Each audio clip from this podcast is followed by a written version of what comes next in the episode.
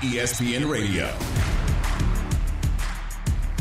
You're listening to ESPN Radio on the ESPN app, Sirius XM Channel 80 and ESPN Plus. Rolling with the winners. It's Harry Douglas and Chris Canty. We're presented by Progressive Insurance.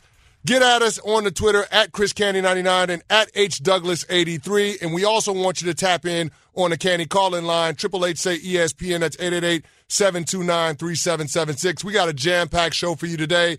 Harry, we got to get into the latest with Aaron Rodgers saga. Also, Brian Flores, assistant defensive coach for the Pittsburgh Steelers, making some news with some of the headlines that he made in an appearance last night on HBO. We've also got some of the landing spots for prospective free agents, but there's only one place for us to start the show, HD, mm. and that is in New York City with the mayor, Eric Adams, talking about the indoor vaccine mandate and suggesting today at a press conference that things could be changing on that front. This is Eric Adams at the Brooklyn Navy Yard today saying that, and I quote, he can't wait to adjust the city's vaccine mandate for indoor spaces, including arenas, and suggested a phase out could arrive in the next few weeks. He says, quote, I look forward in the next few weeks to going to a real transformation that I don't have to wonder what you look like. I would know what you look like again.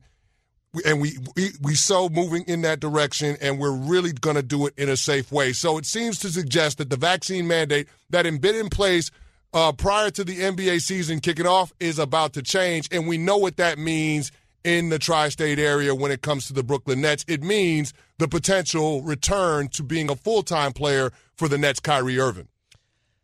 Yeah, and I and I, I actually like it. I like it that Mayor Adams is taking this upon himself to understand that okay, times have changed. Right when this was implemented uh, at the beginning, we were in a in a in a pandemic and we're still in a pandemic, but things were more ramped up, right? Now things have settled down a little bit more, and I will continue to say this. We are still in a pandemic, but things have ramped up pushed down been pushed down a little bit more.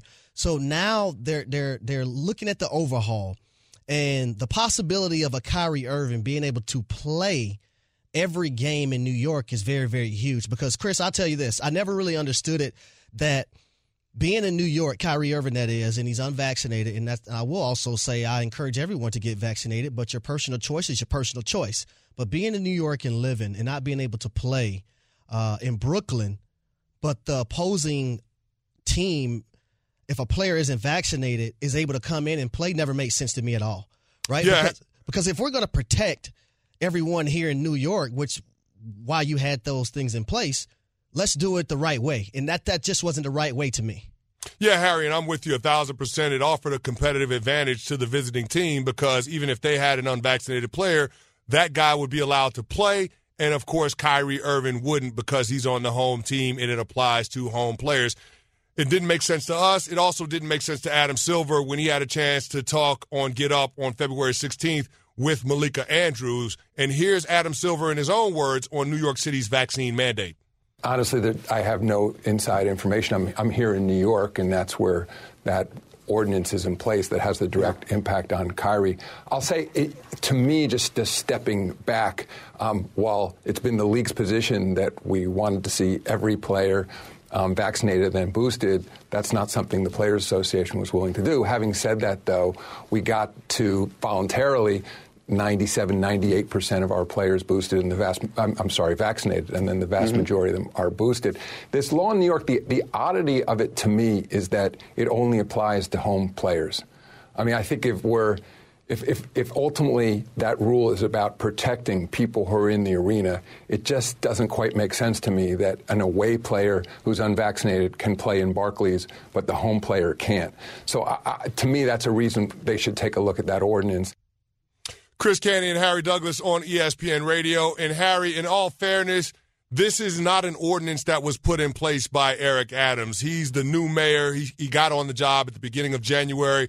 This was put in place by the previous administration, this vaccine mandate for indoor spaces and for employees working in that in that arena. And so I, I think that's that's something that needs to be made clear but Eric Adams clearly has the information that shows him that things are moving in the right direction in terms of infection rates in New York City to the point where in the next several weeks that we can expect that vaccine mandate to be lifted. We actually now have a timeline, and I think that's important in terms of trying to project or forecast what this Nets team is going to be doing throughout the course of the stretch run of the regular season and gearing up for a playoff run. Uh, you look at their remaining schedule, they've got 23 games, 13 games at Barclays, and if I'm not mistaken, there are only eight total games that Kyrie Irving is going to be available for because of vaccine mandates in those other two road games. So it'll be interesting to see whether or not this vaccine mandate gets lifted and whether or not the Nets are going to be able to have Kyrie Irving available for the lion's shares of those games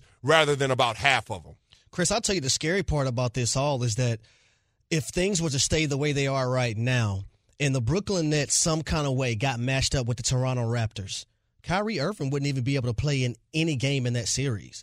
And that's the scary part about this because Canada has their rules, New York has their rules, and I'm just I'm just happy that uh, Mayor Adams is, is taking it upon himself to revisit this and see that there is light at the end of the tunnel.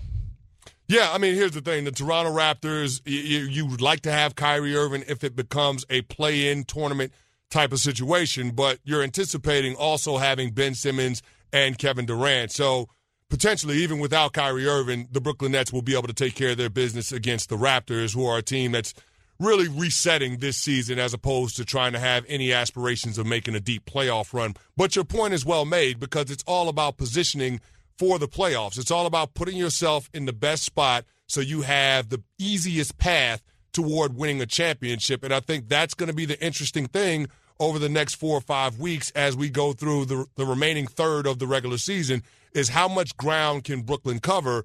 And if you're going to have Kyrie Irving for more games than not, and you get Ben Simmons and Kevin Durant back sooner rather than later, then all of a sudden you're talking about them being able to make a push to not be in the play in games at all you can talk about them being a top five, top six seed. And I think that's what Sean Marks and Steve Nash would envision in a perfect world. So I think that's the thing that we have to watch for with the Brooklyn Nets. You heard Kyrie Irving say, you know, watch out for this team after the All Star break with this vaccine mandate break seemingly going their way, no pun intended. It could be a situation where the Brooklyn Nets could go into the postseason with more momentum than anybody is expecting.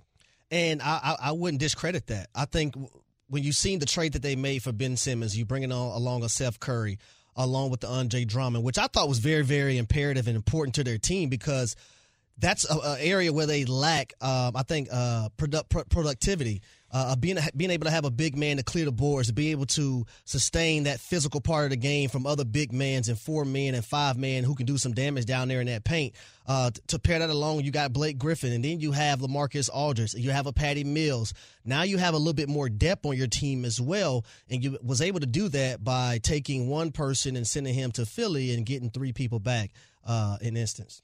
There you go. I mean, I like you got to like some of the moves that the Brooklyn Nets have made in terms of being able to get a guy that didn't seem like he was all that interested in staying around for a young player that's in his mid 20s that's an all NBA caliber performer. So let's listen to Stephen A. Smith and what he thinks about what Kyrie Irving can mean to the Brooklyn Nets during during the stretch run of the regular season and on into the postseason. You sit in the tunnel Mm-hmm. And you pray every day that Kyrie Irving gonna be on the bus. He gonna get off the get bus. He gonna get off the bus and he gonna walk into that tunnel so, into that arena. That now, now, now, when he walk in there, I've been on the record. The brother's a showstopper. He's a superstar. Let's not act like the vaccine or being vaccinated is the only thing that can cause Kyrie Irving not to show up. There's always something. And it's time for Straight Talk Wireless brought to you. It's time for Straight Talk brought to you by Straight Talk Wireless. And Harry, Stephen A. Smith makes a, a, smart point there when you're talking about Kyrie Irving because it's seemingly been one thing after another in terms of whether or not he's available to work for the Brooklyn Nets. A couple of years ago, it was him going AWOL for a couple of weeks, not notifying the organization. You know, it was an injury in the postseason. He turned his ankle uh, trying to get a rebound, or and he fell on Giannis's foot. And now this year, it's been the vaccine mandate that that has forced him into being a part-time player for half of the season. So the question now becomes, regardless of the vaccine change, how much do you trust Kyrie Irving as we go through the remainder of the regular season and in the playoffs. Well, I'll say this. One of the things we got to start looking at when it comes to Kyrie Irving is understanding that Kyrie is going to be Kyrie. He's not changing. He wasn't going to get the vaccine. If he feels like he need to take time away from the game, he's going to take time away from the game. Now, I think uh, when you look at Kevin Durant, when you look at Steve Nash, you look at everybody in that Brooklyn organization, I think they are to the point now that they realize that Kyrie is going to be Kyrie. So it might might not bother as many as them as it bother us. I think it bothered James Harden, but James Harden was just there one year, and I understand KD and all those guys came came over at the same time.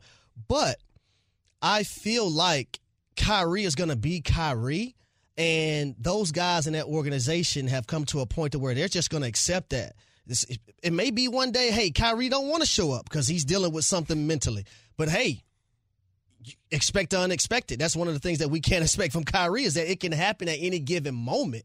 But I'll tell you this: if he's on the straight narrow road and has that tunnel vision and has that hunger to get another championship, it's going to be hard to beat Brooklyn because you arguably have two of the best one-on-one players that ever played the game. And I don't know how you're going to stop that. Then you got a Drummond who can play some defense and get rebounds, and a Ben Simmons, right, who can facilitate and also bring more of a defensive presence to your team as well. Well, well, the, the key word is if, right? If exactly. Kyrie is locked in, yep. if Kyrie is committed, and that's the biggest question since he's been a Brooklyn Net because you haven't seen any consistency to that end in terms of him being committed fully to high level winning. At every turn, it's Kyrie Irving has other interests. Basketball is not going to be the thing that defines him. Basketball is his art, but it's not necessarily the most important thing in his life. He's telling us that sometimes he's going to put himself and whatever else he's passionate about ahead of basketball. And I don't know how that fits into doing everything that you can in order to help your team compete at the highest level. And I also say this, Harry the Ben Simmons aspect of this thing is not something to be understated because Ben Simmons has got to figure out his role with this team. And if you don't have Kyrie on the court consistently, then it makes it hard for that group to develop the chemistry that they're going to need in order to contend once they get to the playoffs. Because the Milwaukee Bucks ain't worried about chemistry. The Miami Heat ain't worried about chemistry. Nope. And those are the teams that you're going to have to go through in order to make a championship run. Sean Mark said He's not sure what Ben Simmons is going to be with this team. He can play the point, he can play the five. They're going to have to figure that out the remainder of the regular season while trying to make up some ground so they're not in the play in. And that is Straight Talk Wireless. No contract, no compromise. Coming up next, how long will it take for Joel Embiid and James Harden to mesh in Philly? Harry and I'll have the answer for you. But first, a word from eBay. When a part of your offense isn't firing all all cylinders, it shows, right, Harry? Maybe it's a drop ball. Maybe you just can't work your way down the field. When this happens, the only solution is to replace that part with something better. It's the same with your car. But unlike in sports, a new batch of car parts can't be drafted every year. That's why eBay Motors exists. They have all the right parts at the right prices. In fact, eBay Motors has 122 million parts. That's a lot of parts. That way you can get the parts you need to make your car a winner. Visit ebaymotors.com. Let's ride. Guard James Harden gets what he wants, a trade to the 76ers. Point guard Ben Simmons gets what he wants as well, a one way ticket out of Philadelphia. This could potentially, not definitively, go down as the worst day in the career of Daryl Morey. The worst day.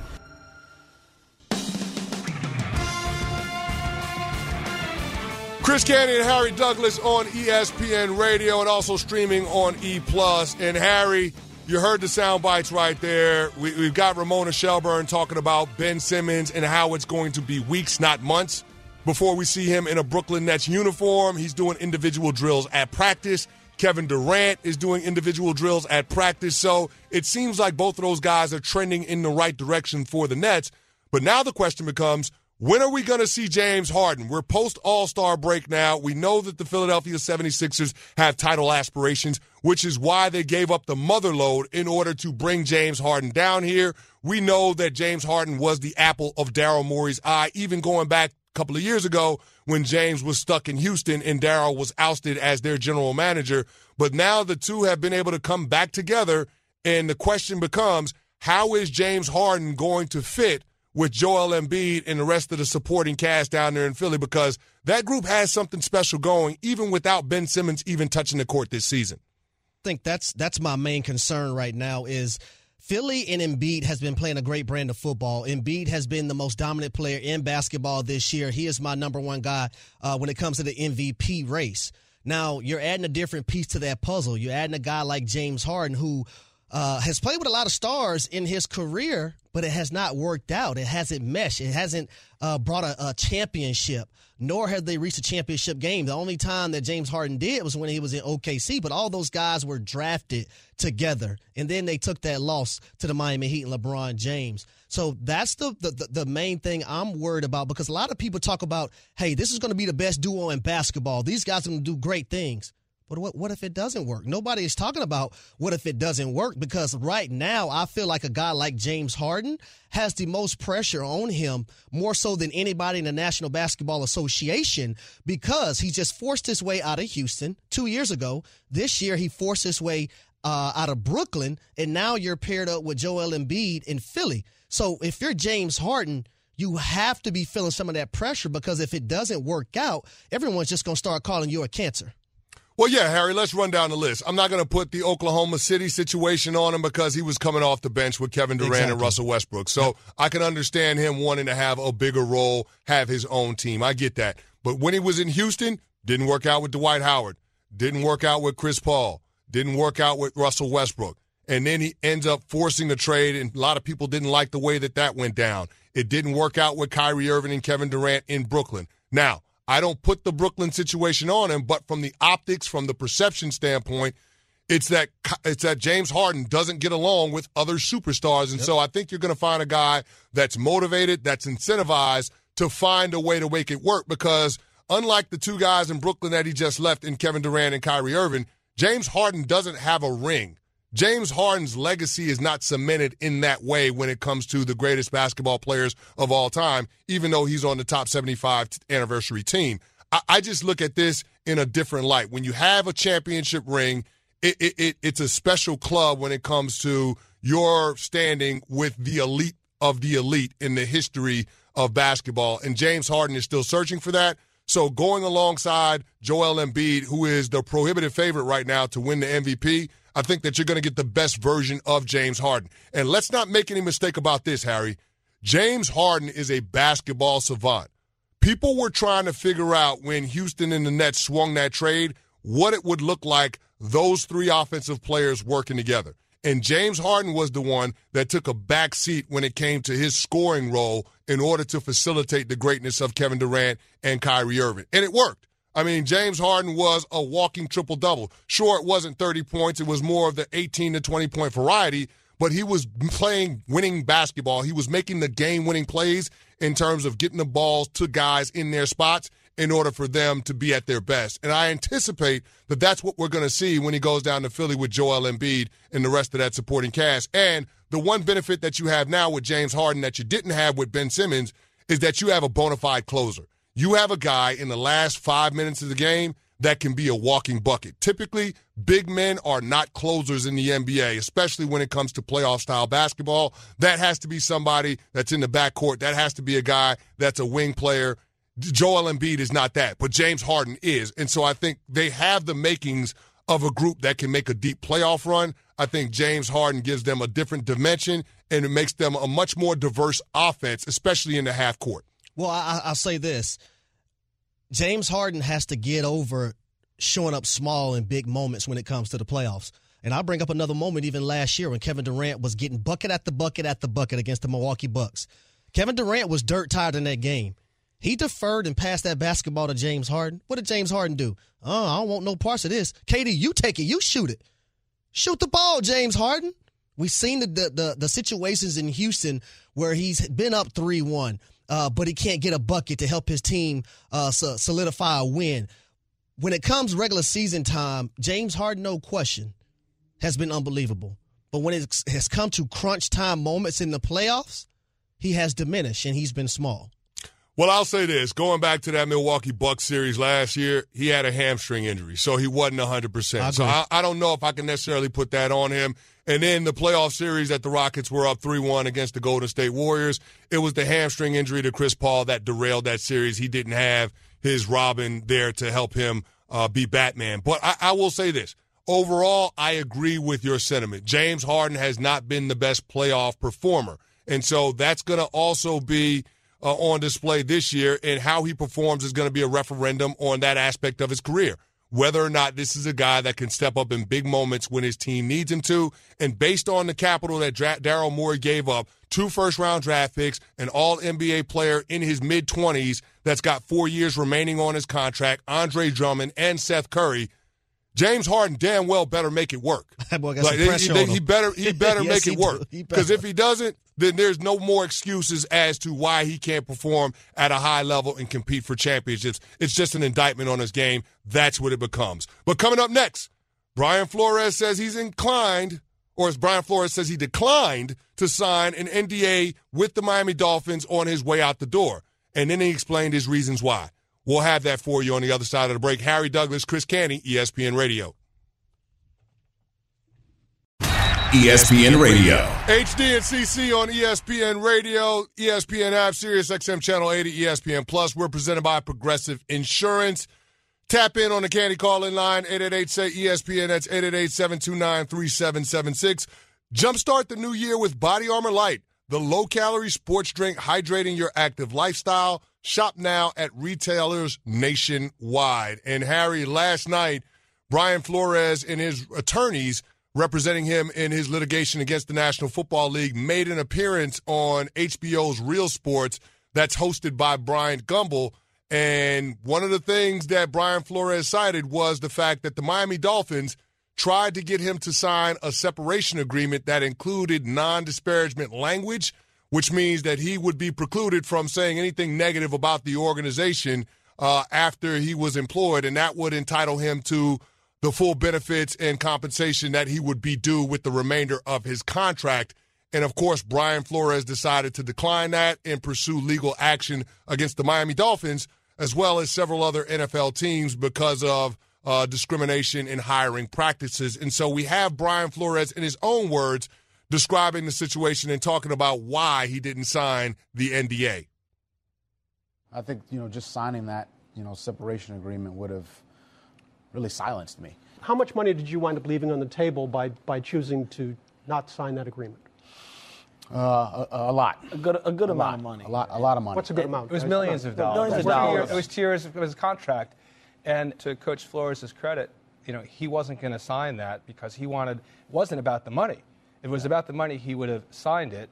What he did instead was he filed this lawsuit so that he could help other coaches now and in the, and in the future.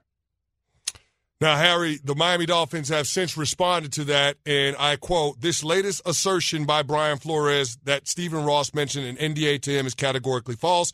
This just did not happen, and we simply cannot understand why Brian continues this pattern of making unfounded statements that he knows are untrue. We are fully cooperating with the NFL investigation and look forward to all the facts coming out, which are which we are confident will prove that his claims are false and defamatory. Now, I hear all of what the Dolphins are saying, Harry, but the one thing that I will say is what I can't understand is why Brian Flores would be turning down millions of dollars that he would be entitled to in order to not sign the NDA or the separation agreement. And from what I understand, includes a lot of standard language for coaches. I, I just don't understand why he would do that if there wasn't something that happened where he felt like the Miami Dolphins undermined his ability to be a good head coach in the National Football League. That's the that's the part that's mind-boggling. Um, and this is not uncommon when you see uh, people in the in the common workplace, right? They go their separate ways things like this aren't uncommon. You have those NDAs that people sign, but in order to sign those, in order to get your money, you have to sign them. In Brian Flores' case, he decided to take the other road, right? He, he decided to take the road that not a lot of people want to travel on, and he did it um, sacrificing the individuality for the greater good. Now, I'm with you, Chris. I, I don't see any man who's going to sit up here and turn down millions and millions of dollars to tell a story and lie about something. Doesn't make any sense. But this also tells me that Brian, Flores has a lot of things in his back pocket that he's holding on to, and piece by piece, he's just going to start displaying them piece by piece because he's not coming out and saying any of these things if he didn't have that evidence sitting in his back pocket. Yeah, it has to be something that's substantive. It has to be something that can be corroborated in order for Brian Flores to feel confident enough to forego the millions of dollars of compensation that he would be entitled to and to pursue litigation against not only the Miami Dolphins, but the Denver Broncos, the New York Giants, and the National Football League. There's got to be something there. And the part that gets me, Harry, is the fact that Brian Flores is no longer unemployed. Yes, he's not a head coach in the National Football League, and I'm sure he wants another opportunity to do that. But he was hired by the Pittsburgh Steelers. This is a man that's engaged in an active lawsuit against the National Football League, and yet the Rooney family and Mike Tomlin decided we're going to bring him in, understanding the potential distraction that that could bring to our club because we recognize that he's a good football coach, but also we might just happen to agree with his stance mm. in acknowledging the disparity that's happening with black head coaches, with coaches of color, not only from inequitable hiring practices, but also unequal treatment when it comes to having the runway to get programs turned around, the timeline in which coaches have to order to get the programs fixed uh, in comparison to their white counterparts. Black coaches get fired on average a year prior to the white coaches getting fired, a year earlier than white coaches getting fired. So I think there's a lot to this. And the fact that he was hired by the Pittsburgh Steelers organization in a lot of ways validates some of the claims, some of the concerns that he raises in his litigation. Now, I'm not saying that all of it's true. All I'm simply saying is that his course of action and him foregoing millions of dollars warrants the NFL doing a deep dive and investigating what happened in Miami that ultimately undermined his tenure there because the, the, the, guy is a credible coach. The guy knows yes, what he he's is. doing. He understands football. I mean, they had back to back winning seasons with four, what is it, three different quarterbacks. You're talking about a franchise that hadn't had back to back winning seasons in 20 years. And you got to go back to Dave Wannstedt, the last coach that did that with Miami. So, I mean, I, I, I think there's a lot to some of the things that Brian Flores is saying, but him foregoing the money speaks volumes in terms of giving some validity, some justification for the course of action that he elected to take. And Chris, it's like my grandma used to tell me, boy, the proof is in the pudding. the proof is in the pudding. You have all these things uh, that are just lining up, Chris. They're lining up, they're lining up, they're lining up. So you mean to tell me that every time a team or anybody else has something to say about Brian Flores, oh, he's telling a story. He's not telling the truth. These allegations are false. You trying? You mean to tell me that this man, who was one of the better coaches in the National Football League, you when you talk to a guy like Rob Ninkovich, that, that lets us know that his career, he gives Brian Flores a lot of credit for him being able to play in the National Football League for a long time because of his one-on-one teachings. They won eight out of their nine last games last year. You want to know the one team they lost to, Chris? the Tennessee Titans, who happened to be the number one seed in the AFC. The one, the one, the, out of the last nine games. So you're not going to sit up here and tell me that this man isn't a good coach. But see, the thing is, the problem that we have in the National Football League is that people that be in, that, that are that are in high power a lot of the times, they want you to do what you what they want you to do at all times, right? But what I love about Brian Flores, he didn't sacrifice his morals and values to just do what anybody said, even though it was his boss. And sometimes, man, you gotta you gotta stay intact with your morals and your values so it doesn't bring you down at some point. Because what, what another thing that has been proven, at some point, things do come. What's done in the dark does come out in the light. No question about it. And what we could say about Brian Flores is that his sports character is such that it can't be impugned. Like this guy, this guy has integrity, and we've seen um, we've seen players and and people that know him well talk about how much of a football man he is. And so for him to decide that he was going to go down this course knowing that it could potentially cost him his career, yep. it speaks volumes about the problems that are facing the National Football League when it comes to fair treatment of black and brown coaches. Coming up next, is Luka Doncic a legitimate MVP candidate? One of us says yes. We'll have who that is next on ESPN Radio. ESPN Radio. Harry Douglas and Chris Canty on ESPN Radio and ESPN Plus. We're presented by Progressive Insurance. Can anyone stop the Nets if Kyrie Irving can play in the home games?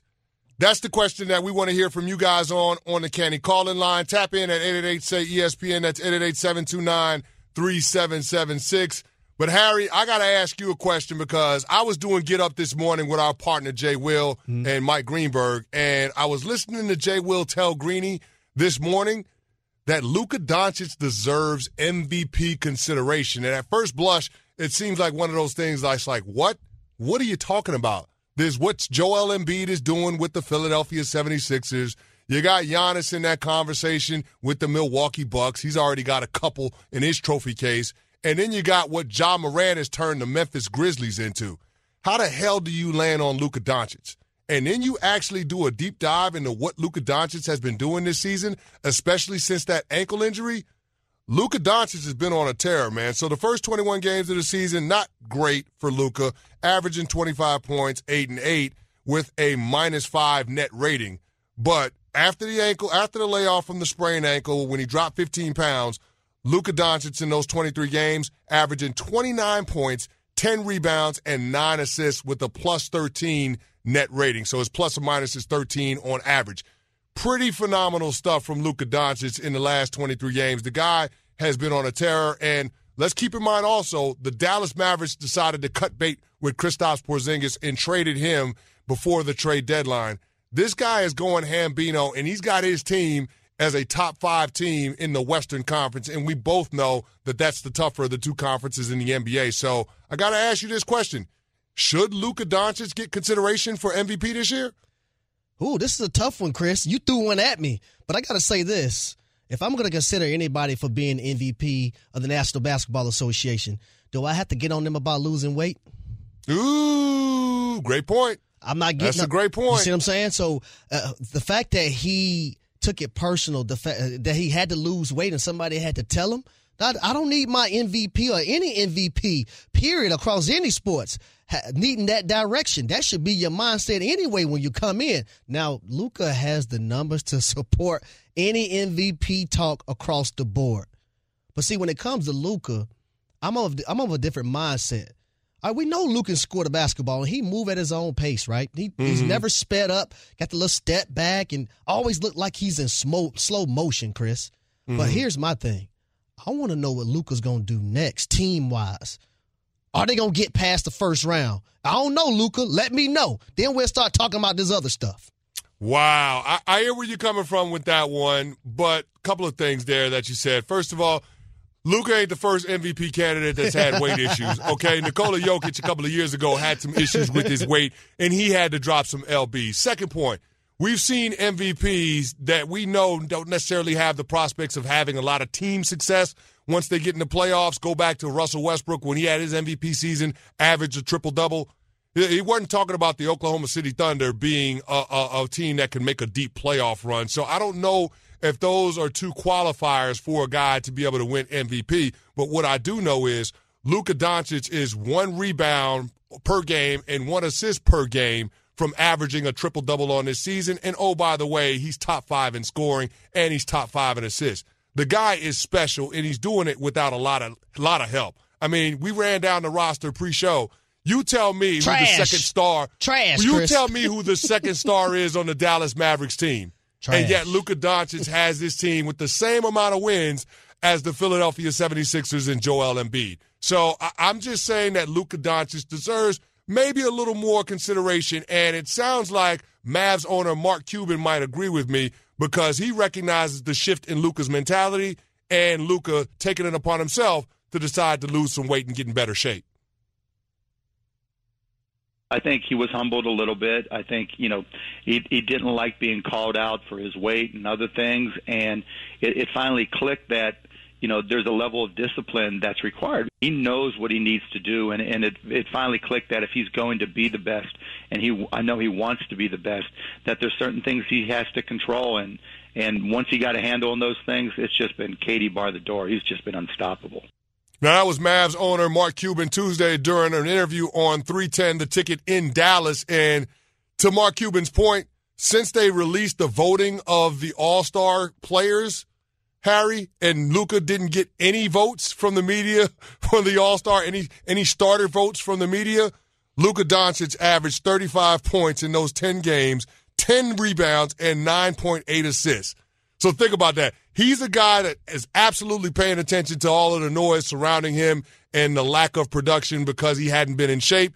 And that's something that he's taken to heart and stepped up his performance. So pretty impressive by Luka. Yeah, I like Luka, and he, plays with an edge to him, though. Chris, he's not gonna let nobody sit out there on that court and push him around. He has a little chippiness to him, but he's a walking bucket. And like I said earlier, he's not good. No one's going to dictate the speed that Luka plays at. He's going to play at his pace and get it. No done. doubt, he's going to play at his speed, and he's the guy that the Dallas Mavericks are going to build around in the future.